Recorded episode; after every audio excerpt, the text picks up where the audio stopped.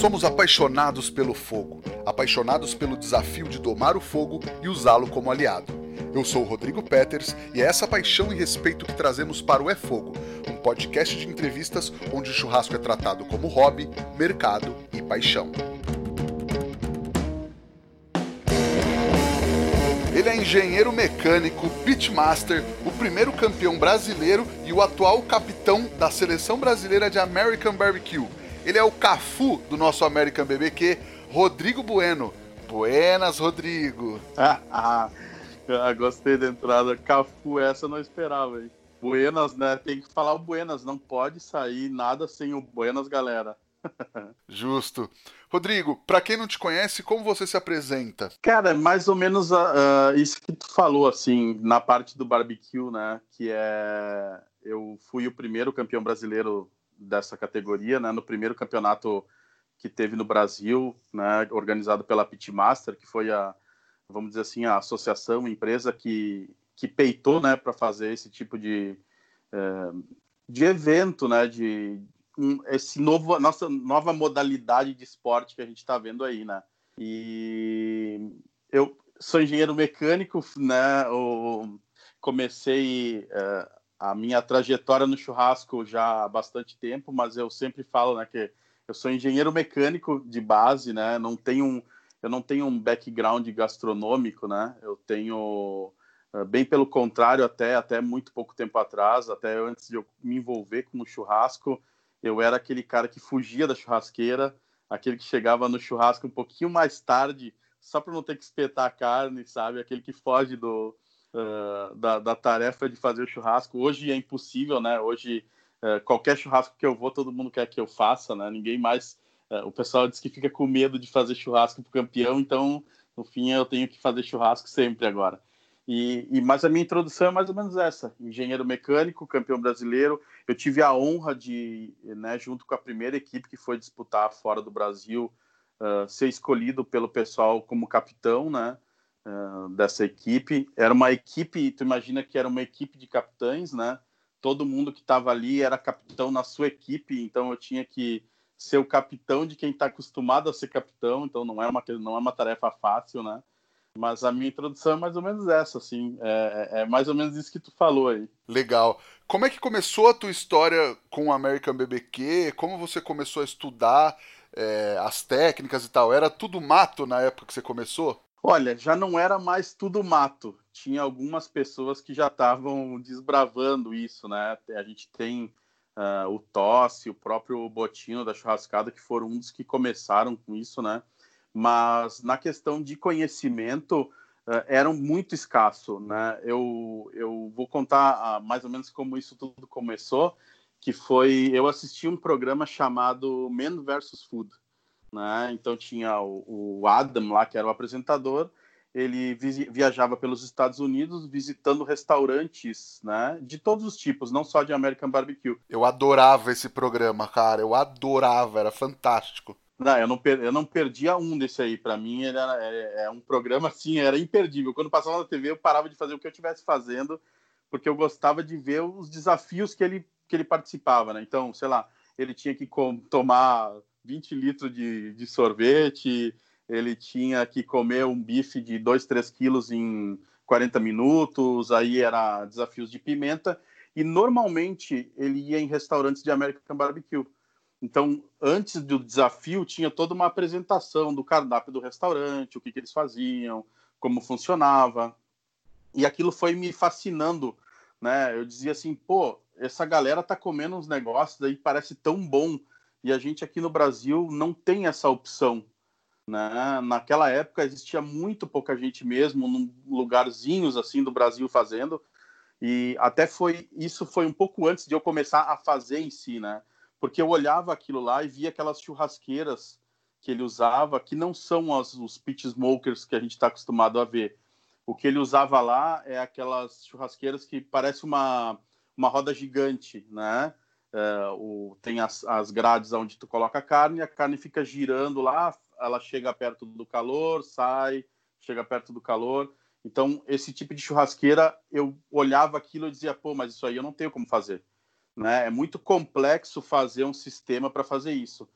E aí, nunca perdi o interesse. Eu fazia as costelinhas no forno de casa, então fazia todo o processo. Comecei a estudar pela internet, né?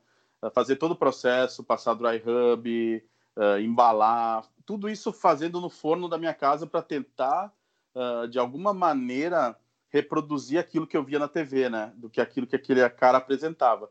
E aí depois, eu acho que foi 2000, agora não vou me lembrar a data, quando começou a passar acho que foi 2014, 13, que começou a passar o Mestre Churrasqueiros. E aí no Mestre Churrasqueiros, os pitches, as churrasqueiras já eram mais simples. E aí eu disse assim, pô, eu sou engenheiro, né?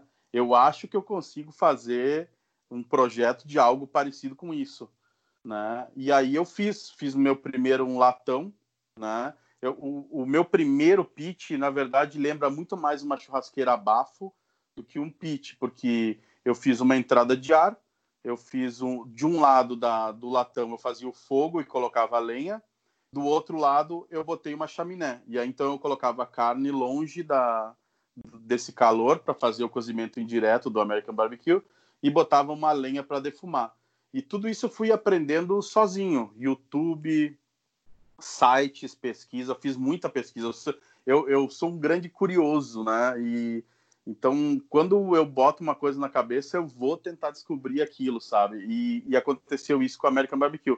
Desde que aquela, vamos dizer assim, aquela uh, mosquito do American Barbecue me mordeu lá no, no Man vs Food, eu nunca consegui, até eu não consegui fazer a churrasqueira, eu não parei de tentar entender como funcionava. Né? Legal. E aí você começou a estudar, começou a fazer, e no primeiro campeonato brasileiro você já foi campeão. Como é que funcionam esses campeonatos? E quem são os jurados? Como é que faz para ser jurado em um campeonato desse aqui no Brasil? Aquela época era um pouco diferente, né? Foi o primeiro. Os jurados foram pessoas do mercado, né? Eram pessoas que já conheciam American Barbecue. Para ter uma ideia, era a Paula Labac, era o Panhoca, um, teve a menina que ganhou o SBT Brasil, que também estava lá. Uh, tem. Deixa eu ver se eu me lembro mais, gente. Acho que o Barcelos foi também, né? Barcelos, o Barcelos foi. Teve o, o Anderson da Smoke Texas também foi.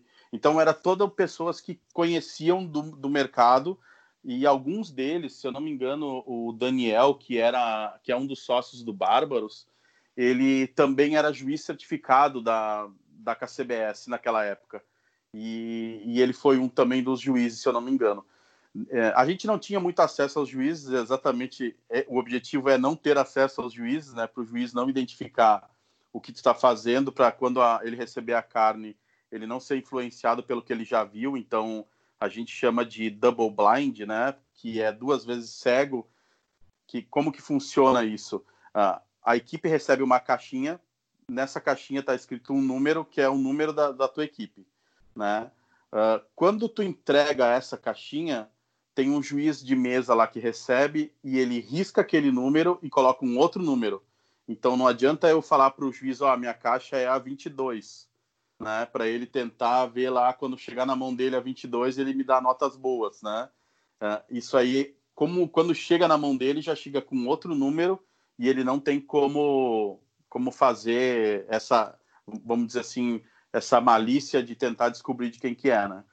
E esse primeiro campeonato foi com profissionais da área, não foi com juízes certificados, né? Como eu falei que acho que tinha um ou dois que eram certificados, mas hoje em dia todos os juízes que participam recebem um treinamento, né, para ele poder avaliar sabor, textura e aparência. Então ele avalia se a carne está apresentável, se ela está cortada toda no mesmo padrão, se os pedaços têm o mesmo tamanho, se ela está avermelhada e bonita como se espera, né? Então ele é treinado para visualizar isso. Ele, ele observa se não tem nenhum tipo de marcação na caixa. Então eu não botei molho num canto para dizer, ó, oh, a minha caixa é a do molho, né? Então todo tem todo um cuidado para que não ocorra nenhum tipo de fraude, né? Então uh, é tudo pensado já. Isso nos Estados Unidos isso ocorre há muito tempo, né? E é tudo muito pensado para evitar que tem algum tipo de fraude, mas o juiz ele recebe um treinamento para poder identificar o sabor tá gostoso, tá equilibrado, tá tá exagero de sal, exagero de doce, né, a gente busca sempre um equilíbrio. O sabor ele é uma uma das categorias que é mais uh, subjetiva, né? Porque depende muito do juiz, né? O sabor tu não tem como dizer uh, é, para o cara exatamente o que ele tem que avaliar. Ele tem que sentir o sabor e fazer essa uh, esse pensamento na cabeça dele. Pô, isso aqui tá tá gostoso. Primeira coisa, né? Comida boa. O Tuff Stone fala muito isso. Comida boa é comida boa né? Seja ela American Barbecue, seja feijão arroz, seja tu, quando tu come tu sabe se tá bom, né? Então é isso que o juiz procura, assim, tentar entender o que que o, a equipe quis passar ali, se ela quis fazer mais mais apimentado, mais salgado, né? Eles dizem que tem um que eles chamam de sweet spot, que é o sweet heat. Ele é doce, apimentado, mas tem um pouquinho de pimenta para fazer o efeito. Então, um acaba equilibrando o sabor do outro, né? Então, o ponto ideal seria conseguir chegar num, no equilíbrio desse sweet heat, né? E depois, são textura, que eu não falei ainda. Então, a textura, a pessoa avalia o ponto, se aquela carne ela tá seca, se ela já passou tanto, que nem no porco, que a gente serve, uh, eu não falei as categorias, né? Então, é, frango, pulled pork, que é a paleta de porco desfiada, né, o ombro do porco. A gente tem a costelinha e a gente tem o frango. Então, brisket, pulled pork, costelinha e frango. Então, isso é avaliado, cada proteína é avaliado essas categorias: sabor, textura e aparência. Né?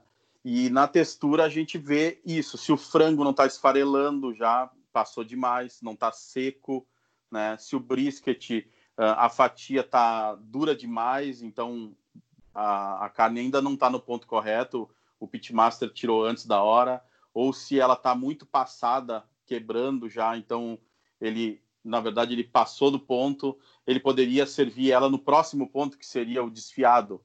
Então, se a fatia não está boa, serve desfiado, porque para desfiado, se ela está arrebentando, ela está boa ainda. Claro, tu vai servir desfiado, esse desfiado tá suculento, sabe? Então tem que ter todo esse cuidado e o juiz aprende isso no treinamento para ele poder avaliar essas categorias. Né? E tem essa diferença de pontos que às vezes o pessoal fala: ah, essa costelinha aqui não está no ponto de campeonato. O ponto de campeonato é diferente do ponto que o brasileiro de repente está acostumado a comer, que é a costelinha já desmanchando, quase desfiando mesmo? Na verdade, sim. O ponto de campeonato ele é o ponto que eles chamam de perfect bite, que é a mordida perfeita.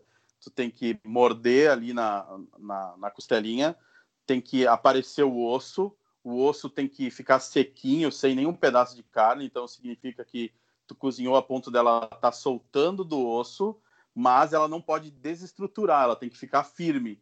Então, se a gente for fazer um comparativo, não só no Brasil, mas no mundo inteiro, todo mundo gosta da costelinha desmanchando.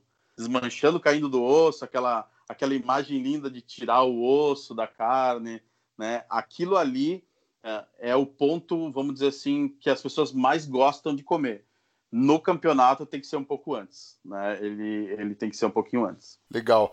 E aí você foi competir nos Estados Unidos, foi competir no Midstock na Austrália. Como foi esse caminho até você se tornar o capitão hoje da seleção brasileira? Antes eu expliquei dos campeonatos e acabei não falando da questão de como que eu fui campeão, né? É, para mim foi assim, eu acho que dentro dessa, dessa questão, eu acho que dá para a gente falar de lá também, que acho que tudo começou lá. Né? Esse campeonato que eu fui participar, eu tinha uma, uma, eu fazia o barbecue em casa, né? Eu testava minhas receitas, eu brincava lá no meu latão, depois eu fiz um outro pit melhor daí com a caixa de fogo, câmara de defumação, fiz ele direitinho como deveria ser, né?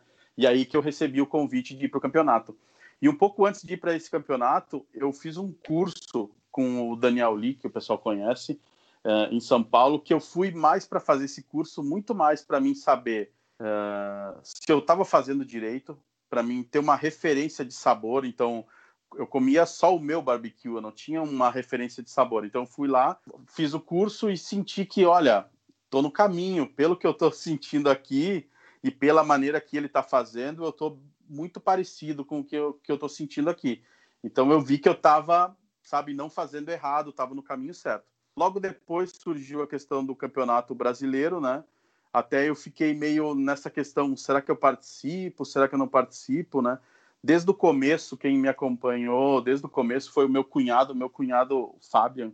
Ele tem o background de gastronomia que eu não tenho. Ele morou na Itália, né? ele trabalhou em restaurante, ele trabalhou de chefe de restaurante na Itália. Então ele tinha um olhar diferente do meu. O meu era muito mais do engenheiro que estava seguindo métodos e chegando num resultado legal, mas ele tinha o lado gastronômico que ele dizia assim, não, isso que tu está fazendo aqui, cara, é muito interessante. E esses sabores que a gente está conseguindo montar aqui e que tu está fazendo, que tu está apresentando, é muito legal. Isso, isso tá, isso aqui é diferenciado. Ele me dizia sempre isso, né? E aí quando surgiu o convite para participar do campeonato, que eu, uh, eu na verdade eu respondi um questionário na internet que foi mandado em algum grupo de WhatsApp, que acho que era uma pesquisa para ver se quem estaria interessado nesse mundo, né? E aí eu recebi um e-mail depois de ter respondido essa pesquisa dizendo que iria ter o campeonato e quem gostaria de se inscrever. E eu falei com meu cunhado, disse, será que a gente vai? Ele disse, cara, tu tem que ir, porque isso que tu tá fazendo é muito bacana, é saboroso, é diferenciado, tu foi lá, viu como é que é, tu viu que tu tá no caminho, por que não se botar à prova, né? Só que o campeonato era mil e poucos quilômetros da minha cidade. Eu sou de Caxias do Sul, no Rio Grande do Sul, e o campeonato foi em Americana, São Paulo, né? Então eu tive que arrumar um reboque para mim colocar a minha churrasqueira, que a minha churrasqueira não era carretinha, ela ainda não é, né? Uh, ela era estacionária. Eu fiz para deixar, deixar na minha casa, não para ficar passeando com ela, né? Não tinha esse objetivo no começo, né? E aí botei ela em cima de um reboque e rodamos mil e tantos quilômetros ida, mil e tantos quilômetros volta, né?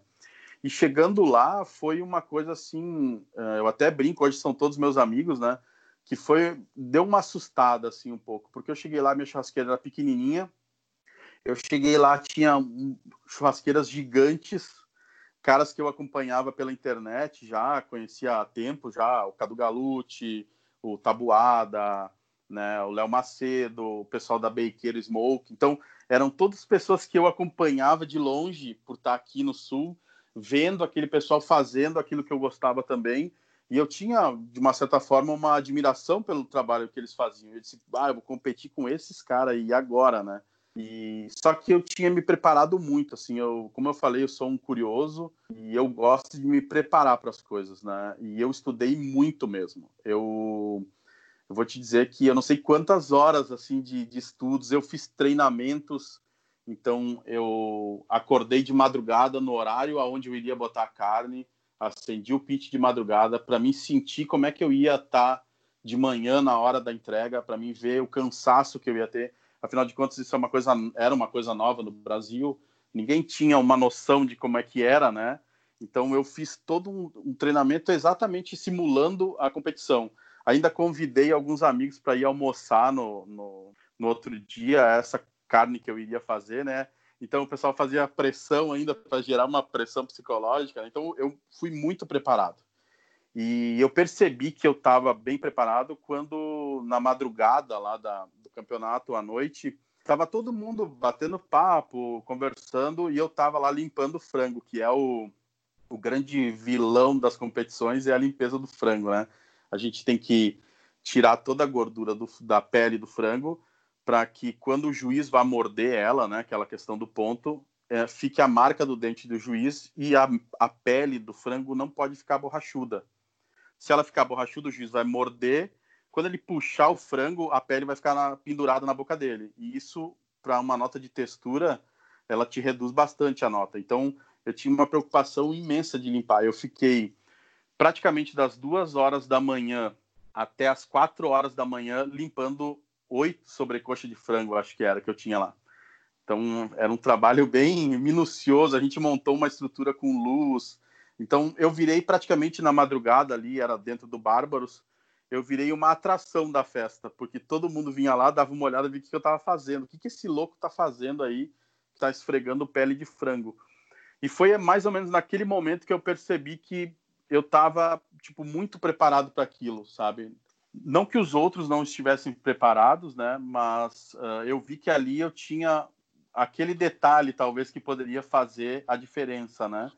E, e, e eu acho que naquele momento ali que eu senti que primeiro que talvez eu eu tivesse fazendo algo que eu tinha alguma habilidade que eu não esperava. Sinceramente, assim, uh, desde o começo eu, eu, fiz vários testes, fui aprendendo, fui mexendo naquilo, mas acho que naquele campeonato eu senti que eu podia, sabe? Que, que aquilo ali tinha uma chance de talvez eu conseguir ganhar aquele campeonato. E, na, e realmente foi o que aconteceu. Uh, a gente disputou cinco categorias nesse caso aí, porque tinha uma carne surpresa, que foi um, o A100, foi a short rib, né? Uh, então eu fiquei em primeiro lugar no frango, eu fiquei em primeiro lugar na costelinha e fiquei em primeiro lugar no pulled pork. Então, de cinco categorias, eu ganhei três categorias, né? E também ganhei, eu acho, com isso, muito respeito dos, dos participantes que participaram comigo, né? porque de uma certa forma todos eles se conheciam e eu, é, vamos dizer que é o azarão que corre por fora, sabe? Ninguém sabia que eu existia, é, porque eu trabalhava aqui no Sul, eu tinha o Instagram, mas na época nem tinha tanta foto, nem nada. Então, uh, cheguei lá com um pitchzinho pequeno, todo mundo com um pitch enorme, né? Então, eu acho que aquilo ali fez com que eu ganhasse o respeito do, do pessoal, né? Aí, em 2018, uh, não tiveram campeonatos, isso foi 2017. O Daniel Lee estava uh, pleiteando essas vagas internacionais que a gente conseguiu, né? Houston e, e Midstock.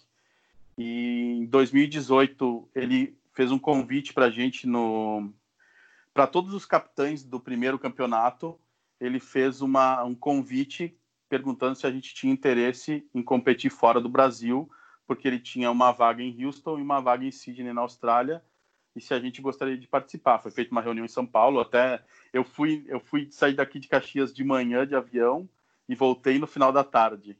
Para ter uma ideia, eu fui só fazer essa reunião lá com eles presencial, porque eu já tinha muita vontade de continuar competindo, né?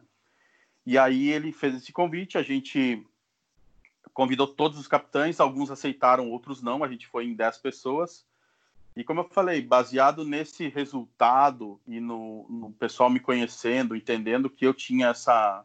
Eu, eu queira, não parece, né, na minha vida normal eu não sou tão calmo, mas na parte do barbecue é uma coisa que parece uma terapia, porque ele me acalma. Então todo mundo tem a impressão, ah não, o Bueno é bem calmo, o Bueno é muito calmo, né? E realmente quando eu estou fazendo isso, uh, claro que eu fico nervoso, óbvio, né, nos campeonatos, mas eu tenho um, um, eu não sei explicar assim, mas me dá uma calma. É, aquilo me acalma, sabe? É, é bem uma terapia mesmo. E aí fomos para para Houston, no Texas, em 10 pessoas. Eu fui o capitão, passamos bastante dificuldade na primeira, né, no primeiro campeonato, porque o, a gente chegou lá, os equipamentos são diferentes dos equipamentos daqui. O, o nosso pitch era muito ruim, mas muito ruim mesmo, assim. Uh, talvez uh, até a gente não tivesse preparado para pegar o tipo de equipamento que a gente pegou. Né? A gente aqui no Brasil trabalha muito com reverse flow. Né? Reverse flow é um sistema de, de churrasqueiras onde o, a fumaça sai, a, ela dá a volta dentro do pit e sai pela chaminé, uh, dá a volta porque ela sai da caixa de fogo, ela vai correr o, todo o pitch, vai sair pela chaminé que está do mesmo lado da caixa de fogo. Não sei se, se ficou bem explicado. Para quem não conhece, a ideia é essa, né? De ver aquele tamborzão que é o pit smoker e fica uma caixa fora que é a caixa de fogo. E aí a fumaça entra pelo, pelo lado de baixo do tambor, mas uma chapa vai jogar essa fumaça do lado oposto. Então ele começa a sair do lado oposto e atravessa o tambor e atravessa, passa pela carne e sai do mesmo lado que ela entrou é, pela chaminé por cima. É mais ou menos isso, né? Isso. E a gente tem o offset, onde a, fuma, a fumaça ela sai de um lado e sai pelo outro. A chaminé já está no lado contrário da caixa de fogo, né? E, e, a gente pegou um pit lá que era offset sem placas. A gente tem umas placas dentro para equilibrar a temperatura. Então, próximo à caixa de fogo é muito quente longe da caixa de fogo é mais frio. Então a gente bota algumas placas que dividem esse calor dentro do pit. E o pit que a gente pegou lá não tinha isso. Era fogo direto para dentro, quase uma língua de fogo para dentro. Tinha que ter um, um cuidado muito grande. Isso, de uma certa forma, gente, novo no campeonato que nunca tinha participado, uh, começou a bater um nervosismo, né? De tipo, a gente não está conseguindo dominar esse equipamento. A gente fez vários testes uh, antes da competição. Tem até uma, uma, uma história legal que a gente lá em Houston, a gente fica na International Village, que é uma vila internacional onde tem todas as equipes do que, que são de fora dos Estados Unidos, né? Então lá tem Austrália, o ano passado tinha Japão, tinha, tem várias equipes ali. E do lado da, da, da International Village tem a, o Champion Corner, que eles chamam, que é a esquina dos campeões, né? Seria o campeão do rodeio de, de Houston, o rodeio de Santo Antônio, o cara que ganhou Jack Daniels, o cara que ganhou o American Royal. Então, todos os grandes campeonatos têm um representante ali dentro. E veio para mim uma hora que a gente estava testando lá nessa loucura, assim, brasileiro, sabe? O americano é todo quietinho, nós tudo gritando, sabe? Aquela coisa de brasileiro mesmo. E aí um dos caras chegou, bateu no meu ombro e disse assim: Olha, vocês já fizeram churrasco aqui entre ontem e hoje mais do que eu fiz esse ano todo. O que, que vocês estão fazendo, né? E a, daí eu disse para ele: olha, teste, porque nós estamos meio perdido aqui, nós estamos fazendo teste. E o perdido também é um pouco por causa da, da proteína. A gente aqui no Brasil está acostumado com um tipo de proteína. Eu aqui no Sul, graças a Deus, a carne aqui é muito boa. A gente tem muita fazenda, o gado Angus brasileiro, praticamente tem uma boa parte que é criado aqui no Sul. Então, o Sul tem uma carne que a gente não pode reclamar. Até num açougue comum, tu consegue encontrar uma carne muito boa, né? Mas mais eu sei que para cima do Brasil tu tem que começar a escolher melhor, né? Tem muito Nelore, não que o Nelore seja ruim, né? Eu acho que tem misturas genéticas hoje excelentes, até melhores que Angus, né? Mas a e aí tu chega nos Estados Unidos, tu pega um, um Angus que é muito melhor que o que eu já vi aqui no Sul tu pega um aguil que a gente pegou lá, um aguil da Snake River Farm, que é uma das é o principal aguil de campeonato lá, né? A gente comprou uma peça do da Snake River Farm, acho que a gente pagou uns 250 dólares na época, é uma peça bem cara, né? E a gente começou a fazer esses testes e aí a gente conheceu a guria da Snake River Farm lá e ela, ela nos deu uma peça de brisket de 600 dólares né? Que é um absurdo se a gente for pensar o dólar que está hoje, é um absurdo pensar, né? Então a gente tinha toda essa responsabilidade de fazer em cima de uma carne que a gente não conhecia. Por mais que alguém tivesse feito o aguil aqui, não é a mesma coisa que lá, é um é totalmente diferente. Quem acompanhou esse ano o campeonato viu, a gente postou algumas coisas, dá para ter uma ideia. É bem diferente da carne que a gente tem aqui. Então a gente tinha toda essa pressão, primeira equipe brasileira, uh, com uma churrasqueira que não estava legal. Uh, a gente estava também entre nós se conhecendo ali. A gente já tinha, já se conhecia, mas não conviveu tanto tempo juntos, né? Então uh, foi algo que a gente teve que saber a, a, a li, lidar ali naqueles dias, né?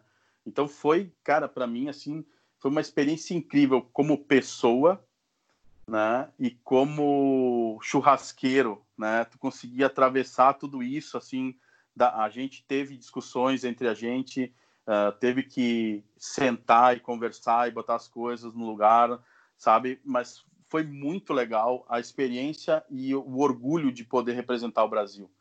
Né? É, a gente, às vezes, a gente não, não, uh, não leva em consideração, às vezes, vê na TV algum atleta falando, ah, é tão legal, ah, nossa, que maravilhoso. E aí tu fica pensando em casa, será que é tudo isso? E realmente, quando tu começa a gente recebia muita mensagem, quando tu começa a receber mensagem, quando tu começa a ver que de alguma maneira tu está representando o teu país ali pro, pro pessoal do rodeio, a gente representa o país. Não interessa se da onde a gente veio, o que, que a gente faz, a gente é o Brasil para eles ali.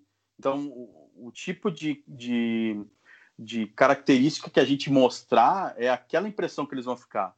E graças a Deus, o brasileiro sempre é, é uma festa onde está, né? e a gente conseguiu fazer amizades. O Salomão, o Salomão era o nosso nosso intérprete, né? O, o Bruno Salomão era o nosso um, relações públicas, eu brinco, que ele é conversador, e aberto. Então, o, o, Salomão foi abrindo portas e a gente foi ali conhecendo mais gente. É, eu falo um pouco de inglês, mas tenho um pouco de dificuldade. Então, né, o importante da língua nesse momento, assim, a gente se sentia um pouco fora e tentava, sabe, a gente forçava para tentar ter uma conexão com aquilo ali, para tentar conhecer mais gente, fazer network.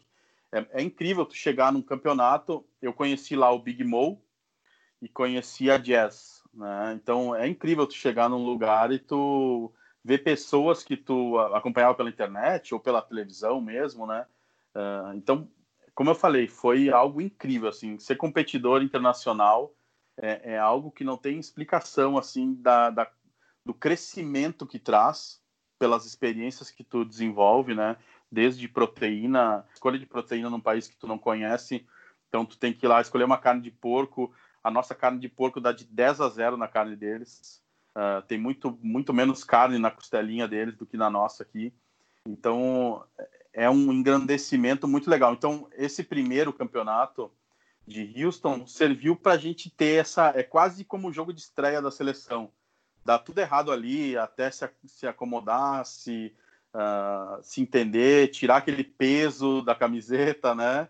E aí eu acho que quando a gente foi para a Austrália, a gente foi em menos, porque muita gente não conseguiu o visto, né? A gente achava que o visto para os Estados Unidos ia ser pior, o visto para a Austrália foi muito pior, né? Aí até o Daniel Lee foi, ele ia ser juiz lá no campeonato, e eu fiz um pedido para ele, eu disse, olha ali, eu preciso que tu fique na equipe e não seja juiz, né? O, o Lee não iria participar como como como equipe, sim, ele ia fazer uma participação no evento, né, na Midstock. E eu disse, olha, eu preciso que a gente está com pouca mão de obra e a gente tem coisas que precisa de mais gente para fazer, a gente precisa trocar ideia e se tu for juiz a gente não vai poder fazer isso. Tu vai ter que sair daqui e a gente não vai conseguir trocar ideia, dialogar, né? E na Austrália a gente teve várias vantagens de Houston, que foi a gente tinha o Leandro Nakamura, que é um pitmaster brasileiro que mora na Austrália, que nos ajudou muito, né? Ajudou desde a compra da proteína, nos levando para os locais aonde ele achava interessante comprar e aonde ele comprava a carne dele. Ele participou desse campeonato também, o Smoke Mary BBQ. Ele participou também, ele, ele concorreu contra nós nesse campeonato, né? E, e nos ajudou muito assim na, na compra da, dos ingredientes. Ó, compra aqui que aqui é bom. Vamos lá comigo que eu vou com vocês ó, esse cordeiro aqui. Cordeiro foi uma coisa diferente, porque lá a gente, a gente no Brasil não tem cordeiro. A KCBS, né, que é uma das principais associações de churrasco do mundo, né, Kansas City Barbecue Society, não tem cordeiro. Em Houston, as categorias são um pouco diferentes, é, porque é uma associação local. Então, Houston, a gente tem uma sobremesa, que a gente fez um pudim, né? O ano passado foi muito bacana o pudim que receita do Léo Macedo e aí com um toque de todo mundo ali a gente fez uh, aí tem a costelinha o a gente tem o frango só que o frango não é sobrecoxa no caso de Houston é uma é um meio frango né tem que entregar meio frango para o juiz e aí eles cortam eles lá eles se viram para dividir esse meio frango mas está obrigado a entregar meio frango e depois a gente tem o brisket, né? Que é a grande estrela no Texas, né? O, o brisket é o, a grande um, a grande carne, o grande objetivo, né? Do americano, principalmente do Texas, é o brisket, né? Uh, no caso, a gente foi a nossa melhor colocação foi no brisket o ano passado, a gente ficou na posição 76 no brisket. Né? Aí voltando para a Austrália, o Leandro nos ajudou a fazer as compras de, de dos, das coisas, então nos facilitou muito. Ele conseguiu um equipamento excelente com um amigo dele lá. Para ter uma ideia, era um pit smoker, né? Uma carretinha, tinha uma mesa de inox em cima, então a gente conseguia fazer todo o trabalho com as carnes nessa mesa de inox. Tinha pia com água quente, então quem saiu lá de Houston numa churrasqueira que não conseguia dominar, que a gente teve muita dificuldade de dominar ela, claro, conseguiu dominar ela, mas ela nos desestruturou psicologicamente no começo, né? Ela deu uma atrapalhada e aí chegou na Austrália, o equipamento era fantástico, então era um problema menos para se para se estressar, né? E e eu acho que como a gente estava com uma equipe menor, a gente também conseguiu focar mais na competição. Né? A gente não tinha tanto a questão uh, de pessoas, assim, é, porque é muito bom ter muita gente, só que às vezes muita gente atrapalha. E eu acho que na Austrália a gente conseguiu trabalhar melhor isso, assim, a maneira de, de, de produzir, de trabalhar ali, a gente afinou melhor isso. Aprendeu muito em Houston e afinou na Austrália, né? E aí na Austrália a gente ficou, foi incrível na Austrália o resultado, até hoje é inacreditável. Assim, a gente tirou uh, quarto lugar no pulled pork, né, no, no pork, né, no, na paleta. A gente tirou quinto lugar no, no brisket. A gente ficou na frente de figurões lá do, do, deles lá. A gente por um ponto não trouxe um troféu de terceiro lugar, porque o troféu ia até o terceiro lugar. A gente, por pouco, não trouxe um troféu para o Brasil do porco, né, desse pulo de porco. A costelinha, a gente pegou uma costelinha bem ruim, a gente foi bem mal, assim, eram 60 equipes, a gente ficou, acho que 43 no frango, no frango não, na costelinha, o frango a gente tirou o 22 e o cordeiro, agora não me recordo, mas acho que foi 27 No geral, a gente tinha uma brincadeira entre nós lá, junto com o Leandro, né, que a gente dizia assim, é, que a gente só queria tirar uma posição. Se a gente tirasse é, uma posição melhor que a, que a dele, a gente já estaria feliz, né? O Leandro foi o campeão do frango lá, ele ganhou o frango na competição, é, ele ganhou um troféu lá, ganhou prêmio em dinheiro, ele foi o, o escolhido o melhor frango da Midstock, né? E a gente tirou 16 no geral, de 60 equipes, e ele tirou 17 no geral então, então a gente conseguiu ainda por cima o nosso objetivo, que era deixar o Leandro uma posição atrás da nossa. Que demais, que demais, cara. E, Rodrigo, quais são as atribuições do capitão? É tipo a função do capitão de futebol dentro do campo ou é mais tipo o técnico que escala o time? Olha, a escalação, na verdade, ali foi definida pelo Daniel, né, quando fez o convite, né? Eu acho que a escalação, o técnico técnico, vamos botar o Daniel como técnico, né? Mas a função do, do, do capitão, nesse caso, acaba sendo um pouco de técnico muito mais do que um do que um capitão dentro do campo de futebol, assim, né? Eu acho que uh, o que que o que, que que eu fiz lá? Eu tinha que gerenciar conflitos né, que sempre vão ocorrer quando tem pessoas, tem conflitos, né, que sejam eles grandes ou pequenos, né, mas sempre tem alguma alguma coisa que tem que não pode deixar crescer, né, tu tem que matar na raiz. Então, eu acho que a grande coisa que eu fiz foi isso, foi meio que definir para que lado cada um vai, né? Então, tu faz isso, eu vou fazer isso, o fulano vai fazer aquilo, esse aqui vai te ajudar, aquele vai fazer tal. Então, foi mais ou menos a gente Óbvio que eu não tomei essa decisão sozinho, né? A gente tudo que era decidido era decidido junto. A gente sentava e meio que ia definindo quem se sentia mais confortável em fazer aquilo, né? Uh, sei lá, se eu me sinto mais confortável em fazer a costelinha, não, por que, que eu vou tirar o cara que se sente confortável fazendo a costela e botar ele fazer outra coisa? Então eu fiz esse trabalho uh, de gerenciar é, é, é, essa questão dos conflitos e direcionar cada um para uma posição e claro, é aquele gerenciamento de crise, né? Tipo, tem que entregar. Uh, eu me lembro que eu era o, o chato das lives, né? Porque uh, tinham duas pessoas trabalhando na proteína na mesa na hora da entrega e as outras pessoas da equipe, você imagina que eram 10 pessoas, estavam de alguma maneira ali registrando aquilo, filmando, tirando foto, fazendo stories, fazendo né? E eu era o chato porque eu aparecia nas lives das pessoas dizendo assim: dá licença, sai daqui, não entra lá para dentro, para fora todo mundo. Então eu tinha que fazer esse trabalho de deixar o cara que está montando a caixa confortável com aquilo, porque a gente passou um perrengue que foi na primeira caixa, a caixa do frango, que aconteceu exatamente isso. Começou a, a todo mundo ir para cima do frango, todo mundo apontando o dedo, todo mundo querendo decidir. Uh, e aí começou a, a criar uma, um nervosismo geral ali, a gente começou a se perder, quem, quem ia fazer uma coisa já não fez, a, então a gente teve que parar a montagem da caixa, se estruturar, dizer, calma aí pessoal, para tudo, o que, que é? Quem vai fazer? Ah, esse pedaço vai aqui, então foi. Então eu era meio que esse cara, sabe, que tinha que fazer essa é, esse controle, vamos dizer assim, né, da situação ali na hora, claro, junto com o Daniel, que estava ali, com outras pessoas, né? Eu não fiz nada sozinho, né? Tudo com, com a equipe, né? E, mas é, é um pouco isso, assim, um pouco desse gerenciamento. Legal. E esse ano a equipe teve uma participação histórica, né, no último mundial. É, esse ano foi um pouco diferente dessa que eu falei aí, porque como é que como é que funcionou? Esse ano, uh, ah, 2020, a gente foi para Houston, né? Mas em 2019 ocorreram campeonatos regionais no Brasil, onde foram tirados duas equipes de cada região. Então, aqui no Sul, uh, duas equipes, a primeira e o segundo lugar, tinham o direito de disputar uma final em novembro uh, lá em São Paulo, né? Novembro de 2019. E aí nessa final, que tinham lá duas equipes de cada região, saiu um campeão que no caso desse de 2019 foi a Churras de Patrão, uma equipe lá do, de Belém, né?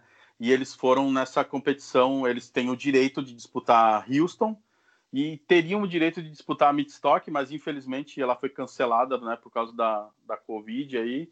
Então não, não vai ter esse campeonato esse ano, não sei como é que vai ser isso pro ano que vem, né? Se eles vão, ah, provavelmente a Churras de Patrão vai disputar o ano que vem, eu não sei, estou aqui, né, especulando só. E aí eu fui junto com a eu, o Bruno Salomão, a Júlia e o Marcinho, né? A gente foi lá junto com eles para auxiliar eles, para eles não passarem as mesmas situações que a gente passou, né?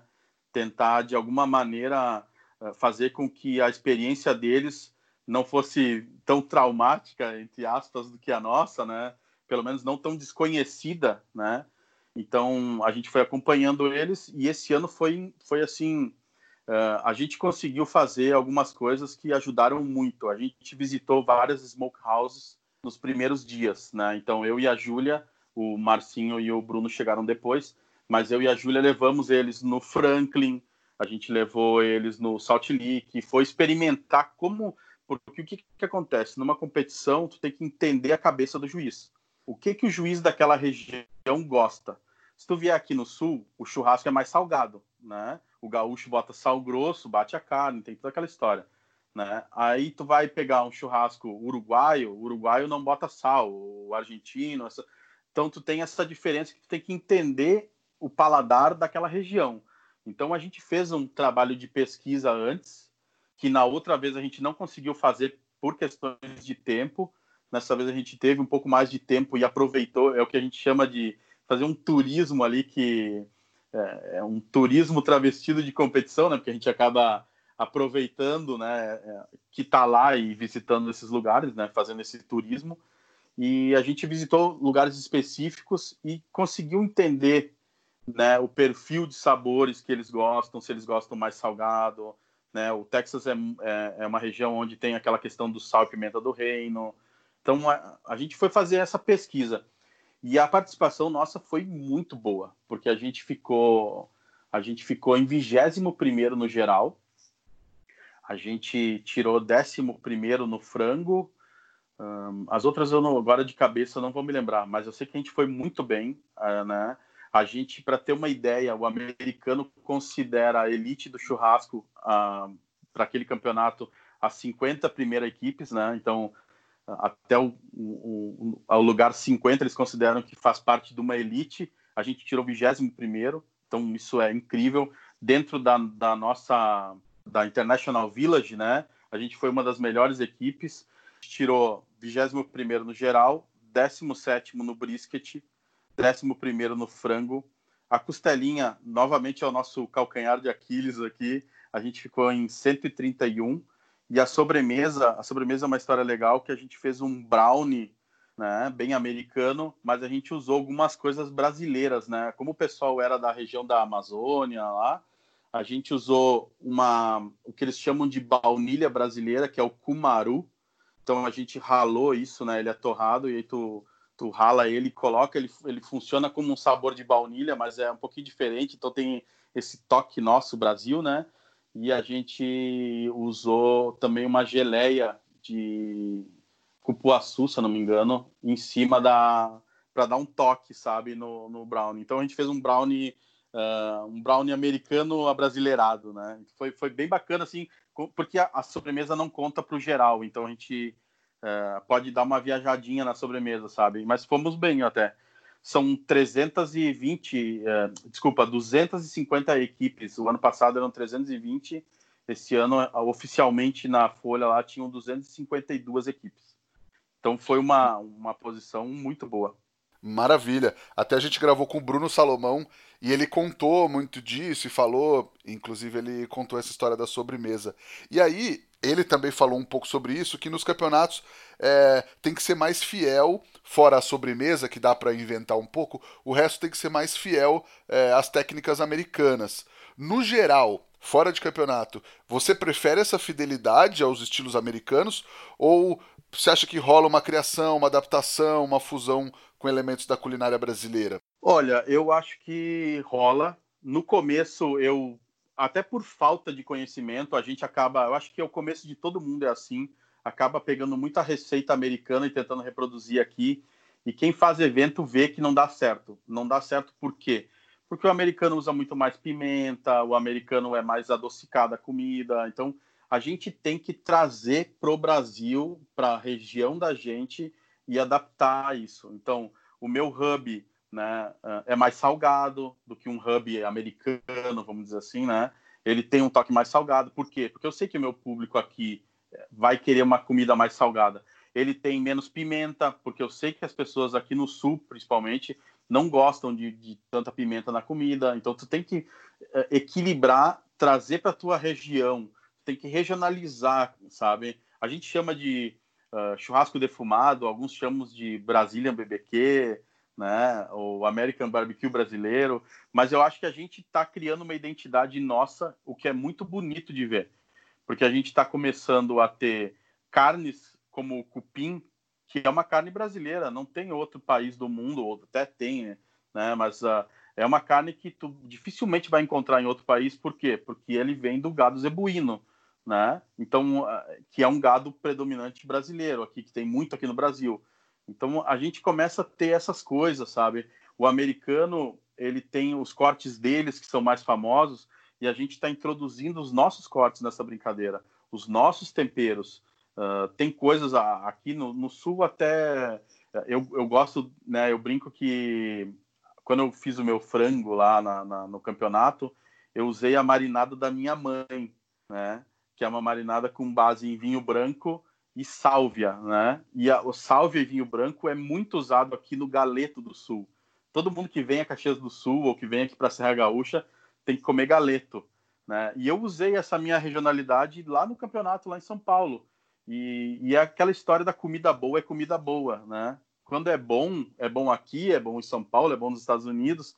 Claro, só que tem a questão do gosto local, tu tem que ter esse cuidado, né? Eu, eu de alguma maneira, quando eu coloquei a sálvia e o vinho branco no meu no meu frango, eu arrisquei um pouco, né? Eu botei uma carta ali a mais, né, naquilo. Eu poderia ter feito algo muito mais, sei lá, a maioria dos juízes eram de São Paulo, mas eu poderia ter feito alguma coisa muito mais neutra, sei lá, não não chamar atenção, né? Porque dentro dos campeonatos tem isso também. Não dá para inventar muito e e fazer algo extraordinário, porque o juiz não está acostumado com aquilo. O juiz, quando ele abre a caixinha, por, ma, por mais que ele, ele é treinado a não esperar nada e não comparar uma caixinha com a outra, na cabeça dele ele tem uma, ele espera um sabor ali. Ele tem já, ele já comeu milhares de costelinhas, milhares de brisket, ele tem um dentro da cabeça dele uma opinião formada já. E aí se teu brisket vem lá com gosto de ser, sei lá, não, não vou nem falar nada aqui, mas de qualquer outro tempero que seja muito estranho, isso vai ligar um alerta na cabeça dele. Pode ser um alerta positivo, pode ser um alerta negativo. Então, é, é, um, é uma coisa que a gente tem que cuidar muito e que eu acho que a gente está conseguindo fazer no Brasil essa regionalização do, do barbecue. Né? Demais. E qual o maior erro que você vê a galera cometendo é, no American Barbecue aqui no Brasil? Nossa, é difícil apontar erro, não, é, não, porque eu até não, eu não gosto muito de fazer isso, mas eu acho que o maior erro é querer reproduzir receitas americanas assim uh, na íntegra, sem mudar nada. e, e não estudar. Eu acho que, o, acho que o principal erro é querer as coisas meio que prontas, quer que alguém dê uma receita, alguém entregue um método, alguém. Eu acho que o, o que eu vejo muito é isso. Acho que o maior erro é esse. Primeiro, tentar copiar algo exatamente igual o americano faz, né? Ou até algo exatamente igual a outro pitmaster brasileiro faz. O meu hub pode funcionar muito bem aqui no sul. Talvez ele não funcione lá em Belém, né? Tu pode pegar ele como base. Eu sempre quando vou passar uma receita ou vou passar uma receita principalmente de dry rub ou de tempero, molho, eu sempre digo para a pessoa fazer dar uma assinatura dele ali.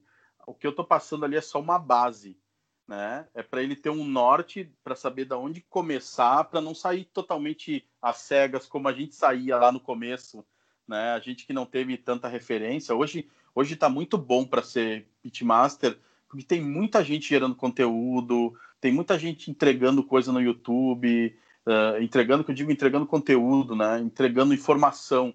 Na minha época, eu tinha que ver vídeo em inglês, eu tinha que entender o que estava acontecendo para depois uh, assistir, sei lá, 10 vídeos para daí chegar numa conclusão que, bom, vendo 10 vídeos, o melhor método que eu vi ali é esse método aqui. Eu vou juntar o que esse cara fez com o que esse cara fez e vou criar o meu método. Então, hoje em dia a gente já tem isso tudo muito mais pronto, mas eu acho que o maior erro da galera é querer a coisa pronta e querer imitar direto, sabe? E eu acho que a primeira vez que tu vai fazer, é importante tu fazer uma receita de alguém para tu sentir o sabor. Isso aqui tá bom para mim, isso aqui não tá bom. Ah, eu acho que se eu botasse algo aqui, tu tem que ter um, um padrão mas a partir do primeiro, no segundo, tu já tem que dar o teu toque. Eu, pela minha, né, minha, minha opinião, né? Sim, sim, claro. E você falou de, de estudo. Você acha que falta seriedade, às vezes, em alguns pontos? Tipo, uma galera que faz curso e até às vezes que dá curso e usa sal de cura, por exemplo, como um outro ingrediente qualquer, sem saber direito do que se trata. E o sal de cura, enfim, é um, é um produto químico bem específico e bem importante e tem uma atuação bem importante na cura, né? Você acha que falta, às vezes, profundidade de estudo em algumas coisas? Eu acho que falta. Eu acho que tem muita gente que só reproduz o que viu né? não, uh, não vai a fundo para tentar entender por que, que o cara fez aquilo. Eu, eu vou dar um exemplo: eu faço um curso lá uh, com alguém. Aí na outra semana eu testo em casa e na outra semana eu já estou dando curso baseado naquele curso que eu assisti. Então eu acho que falta um pouco de profundidade, sim. Eu acho que tem, tem muita gente boa dando aula no, no, no mercado hoje. Tem muitos cursos bacanas. Uh, vou fazer um jabá do meu, né? Eu tenho os meus presenciais e eu tenho um online também, né? Mas não só os meus, existem muita gente boa, tem muita gente boa fazendo mesmo, só que tem algumas pessoas, acho que, tal, vamos dizer assim, precipitadas. Eu acho que elas teriam que se aprofundar um pouco mais para daí sim poder tentar passar esse conteúdo. Eu sou um exemplo de uh, eu tive ofertas para dar curso muito muito mais cedo do que quando eu comecei a dar curso. O pessoal me pedia muito curso, só que eu não me sentia seguro, né? Eu até falei no meu primeiro curso que eu dei, eu disse assim, olha, eu só estou fazendo esse curso hoje porque eu me sinto seguro para falar aquilo que eu estou fazendo e não estou falando besteira para vocês, não estou passando uma informação errada, não estou contando uma história que não existiu. Eu já fui em, em algum, já vi em cursos e coisas de gente contar uma história e, e aquilo lá nem ter acontecido, ouviu alguém falar e, e contou aquilo sem saber, né? Uh, eu, eu, conheço fatos de gente que repetiu repetiu histórias que ouviu, mas que as histórias não eram reais, não tinha nada a ver. A pessoa, não sei de onde que ela tirou essa história, mas, mas aí tu acaba virando um repetidor, né? E eu acho que eu só comecei a dar curso e comecei a explicar as coisas para as pessoas quando eu me senti confortável com o conhecimento que eu tinha adquirido. Eu disse, ó, bom, até aqui eu posso ir se me fizerem uma pergunta daqui para frente, bom, daí eu tenho que ir atrás, tenho que pesquisar, tenho que me informar para não falar uma besteira, para não botar a vida de ninguém em risco, né? Porque tu está trabalhando com alimento, queira ou não queira, tu tem ali um risco. Eu boto muito sal de cura, é um risco para a saúde. Usa a lenha errada na defumação, é um risco para a saúde. Então, sabe, eu só consegui ter coragem, assim, porque eh, todo o maior medo do ser humano é falar em público, né? E eu acho que eu só consegui ter coragem quando eu me senti seguro daquilo que eu estava passando. Eu digo, não, isso aqui eu tenho certeza que é isso, eu estudei, eu estudei várias fontes, eu sei que isso acontece por causa disso, então eu posso explicar. Mas até hoje, eu dou minhas dicas diárias, muitas vezes eu tenho que sentar e estudar para não falar besteira. E às vezes eu, é pouca gente me manda mensagem dizendo que eu falei alguma coisa que não estava certo, assim. Mas eu me policio muito para não dar uma dica um, furada ou uma dica que o cara, na verdade, aquilo ali não é aquilo mesmo, sabe? Eu tenho gente que me pergunta a história do BBQ, como começou. Eu até hoje, eu já falei algumas, algumas histórias, mas existem várias.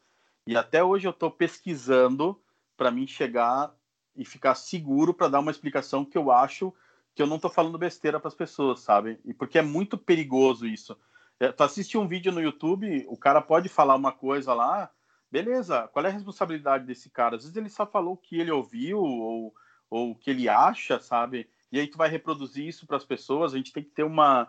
Eu acho que as pessoas às vezes têm que ter essa noção do perigo que tem tu dar uma informação errada para uma pessoa, né? Eu, então, ainda tem, eu acho que algumas pessoas que teriam que se aprofundar mais e existem, olha, eu vou te dizer que no American Barbecue, das pessoas que eu conheço que estão dando curso, eu não vejo ninguém fazendo esse erro aí de sal de cura e, é, e também não vi ninguém falar nada que seja. Mas já vi alguma coisinha pontual só.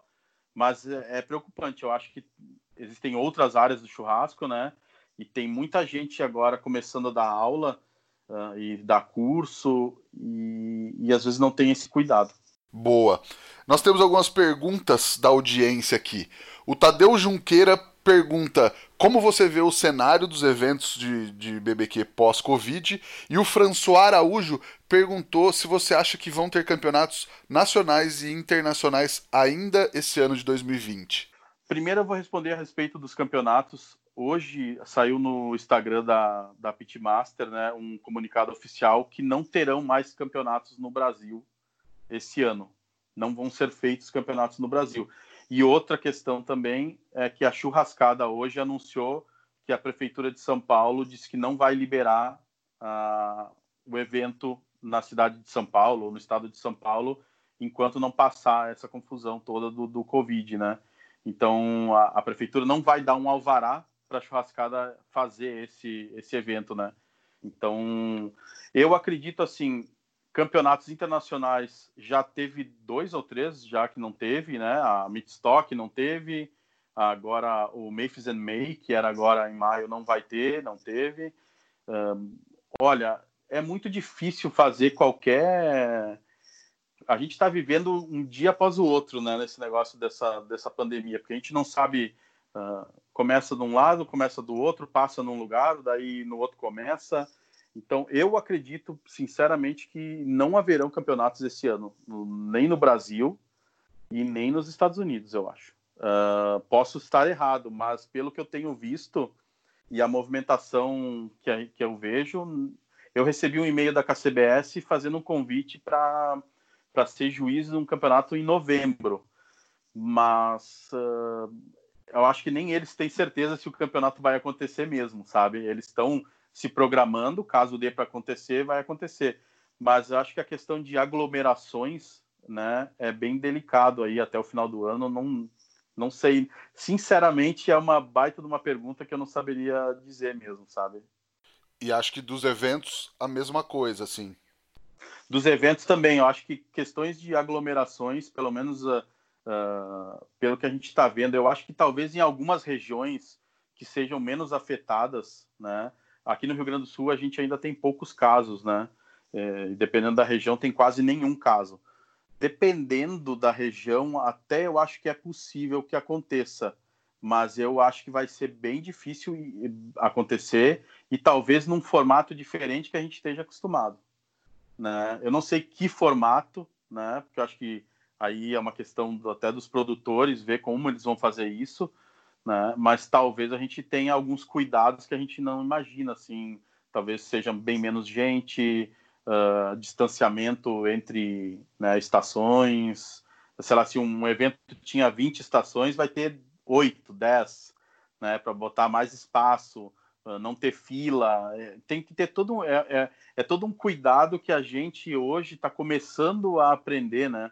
Está começando a ver esse distanciamento, como é que vai ser um restaurante daqui para frente. Eu até fiz uma pergunta hoje no, no meu Instagram, uh, que se o, todos os restaurantes pudessem abrir hoje, você se sentiria seguro em ir num restaurante? Né? E até agora a enquete está esmagadoramente o pessoal dizendo que não se sente seguro. Né? Então é, é, vai depender muito do público também. Eu acho que a gente vai ter que ver como isso vai acontecer. É muito difícil fazer qualquer previsão agora. Legal, legal. E o Augusto Medalha de Oliveira pergunta: brisket defumado ou granito ao estilo gaúcho? Eu acho que os dois têm seu valor. Os dois eles são diferentes, né? Ah, os resultados são a mesma carne com resultados diferentes eu sou um defensor de tipo eu sou um defensor de não ter brigas entre entre estilos de churrasco. Eu acho que tem espaço para todo mundo. Eu acho que é muito bom comer uma carne grelhada, é muito bom comer uma carne no espeto, é muito bom comer uma carne defumada. E, e eu não, não escolheria um. Eu acho que tem ocasiões para um e ocasiões para outro. Se eu for aqui em Lagoa Vermelha, no, no Lagoa Vermelha aqui, aqui no Rio Grande do Sul é uma cidade muito famosa. Eles dizem ser a capital do churrasco. Tem um senhor muito famoso por fazer churrasco lá. Faz churrasco no espeto de madeira, não sei o quê. Se eu for à Lagoa Vermelha, com certeza eu prefiro comer um granito no espeto, né? Agora, se eu for para os Estados Unidos, se eu for fazer aqui em casa, talvez eu faça um brisket, né? Então, eu acho que tem espaço para tudo e ocasião para tudo, eu acho. Legal.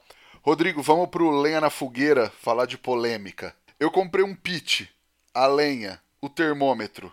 Já posso colocar no Instagram que eu sou pitmaster?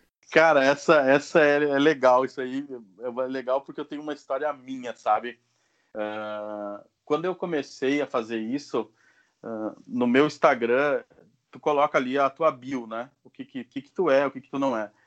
E, e, eu me lembro que eu ficava me perguntando isso, assim, será que eu já posso botar na bio do meu Instagram que eu sou pitmaster?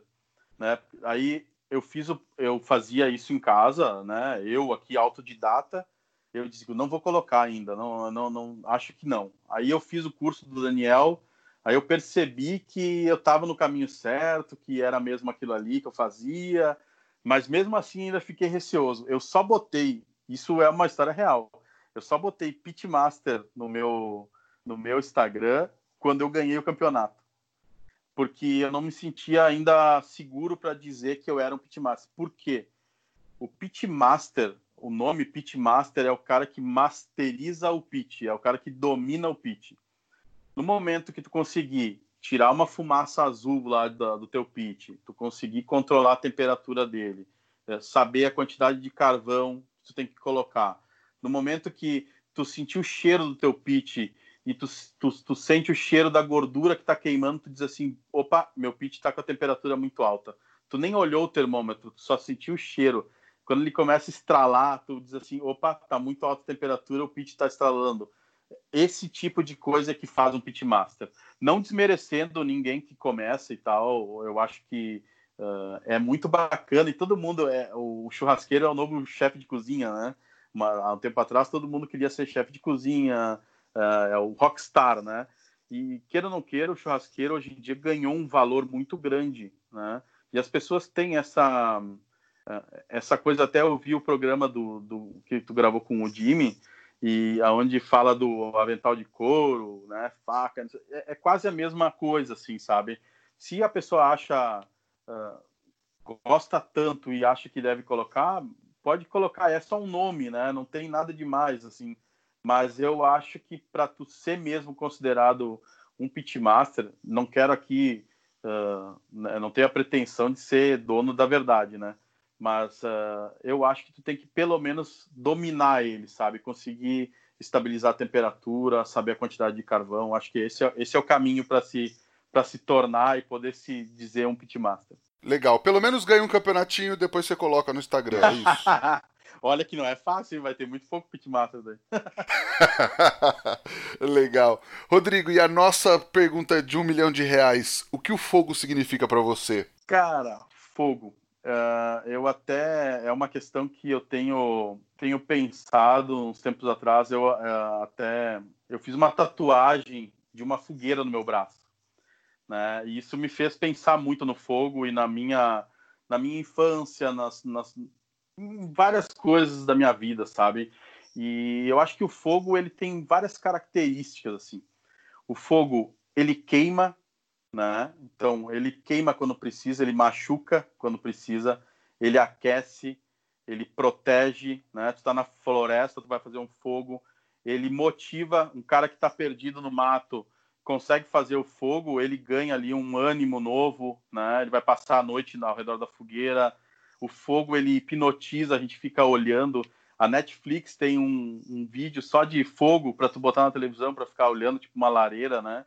Por que, que a lareira é tão envolvente, uh, por que, que uma fogueira é tão envolvente, né? O fogo tem esse poder de unir as pessoas ao redor dele, de, de proteger, de aquecer, é, de machucar quando precisa. Eu acho que é isso, assim, sabe? E a questão da minha infância, eu tenho uma recordação muito legal da minha infância, que aqui no sul é frio, muito frio, né? Dependendo da época do ano. E a gente tinha um fogão a lenha na cozinha de casa, né? A gente não tinha lareira nem nada, mas tinha um fogão a lenha. E a gente sentava na frente do fogão a lenha junto com meu pai, deixava a portinha do fogão a lenha aberto e a gente ficava desligava todas as luzes e a televisão, né? E ficava ali olhando aquele fogo, né? Olhando como é que a madeira queima, como é que e às vezes ainda tinha alguns dias que meu pai comprava a linguiça calabresa e a gente tinha uns espetinhos, a gente ficava assando essa linguiça calabresa na porta ali do, do fogão a lenha. Isso era incrível, assim, para uma criança ficar fazendo aquilo ali era algo, sei lá, sem explicação, sabe? Hoje em dia tem o marshmallow, né? O americano tem o costume do marshmallow, mas nós naquela época tinha essa coisa de, ah, será que está pronta? Será que não está pronta? E ficar ali sentado, só ouvindo o fogo estralando, ouvir, ir ali conversando. E eu acho que o fogo tem esse, esse poder que muito poucas coisas conseguem fazer, assim, com que as pessoas sentem na frente. Eu acho que é uma coisa muito uh, ancestral nossa, muito.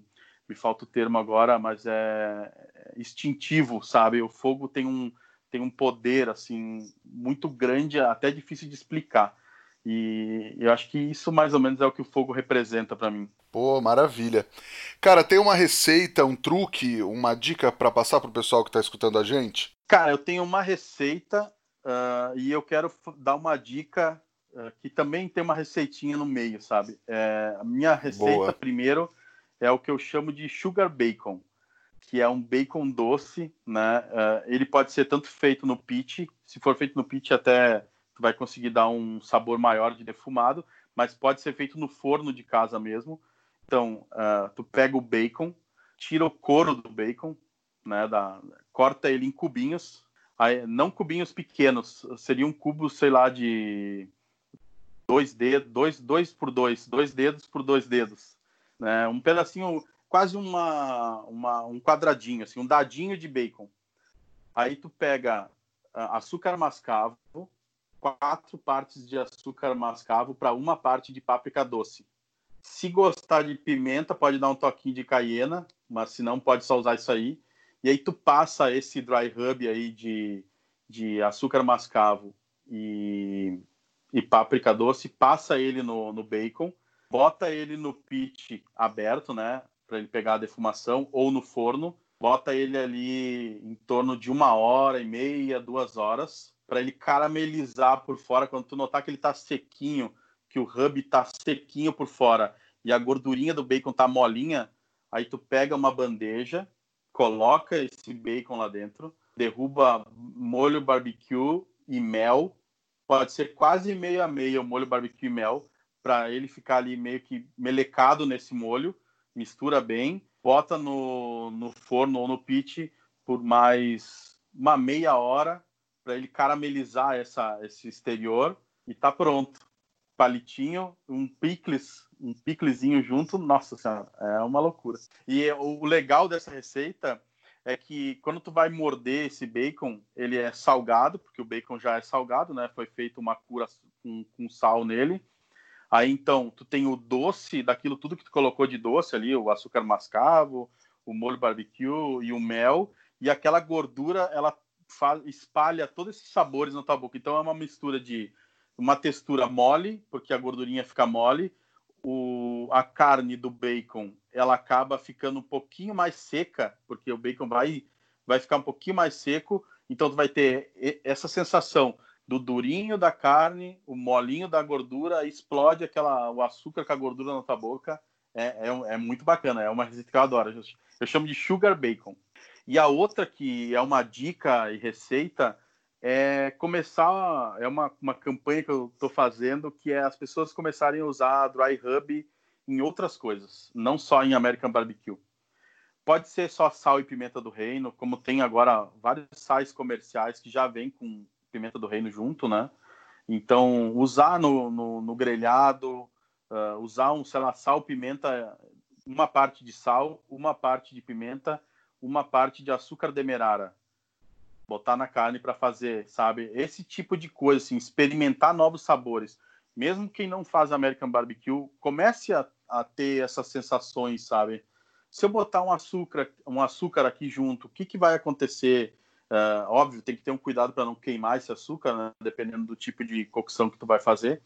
Mas tentar experimentar novos sabores, sabe? Abrir a cabeça, fugir um pouco só do sal, sal grosso, aquela, né? É, eu, é aquilo que eu falei, eu não, não tenho uma batalha contra isso e eu acho errado quem tem uma batalha contra, seja o vegetariano ou contra quem come churrasco de um jeito, come churrasco. Eu acho que a gente tem que dar chance para as coisas. Uh, abobrinha na, na, na, grelha é maravilhoso, nem por isso eu virei vegetariano, porque eu fiz uma entrada com, com berinjela e abobrinha. Né? Eu não estou desmerecendo o American Barbecue porque eu comi um churrasco de espeto, não estou desmerecendo o churrasco de espeto porque eu comi um American Barbecue. Então, tentar essas coisas novas, sabe? Num pedaço pequeno, faz a primeira vez pequeno, depois vai vai vendo, vai testando, começa com sal e pimenta do reino, depois bota o açúcar, depois bota a páprica, depois bota a limpó, sabe? Vai vai quanto mais repertório tu criar, quanto mais coisas tu experimentar, melhor tu vai cozinhar, tu vai fazer churrasco, tu vai fazer várias coisas. Quanto mais repertório sensorial tu tiver, melhor tu vai conseguir definir o que usar, quando usar, como fazer. Então, essa é uma dica que eu digo assim, abra sua cabeça para experimentar outros, outros sabores nas carnes. Legal. E tem alguma coisa para indicar para o pessoal ler, assistir ou visitar? Olha, tem YouTube, eu acho que uh, tem o canal do, do Bruno Salomão, que é muito bacana, né? Ele tem muita coisa, uh, é um cara que tem um conhecimento imenso de, de churrasco e é, eu brinco que ele fala todo rebuscado, cheio de termos técnicos. O, Bruno gosta de usar toda a química, física ali. E, né, eu tento traduzir tudo aquilo que ele fala e falar um pouco mais simples, né?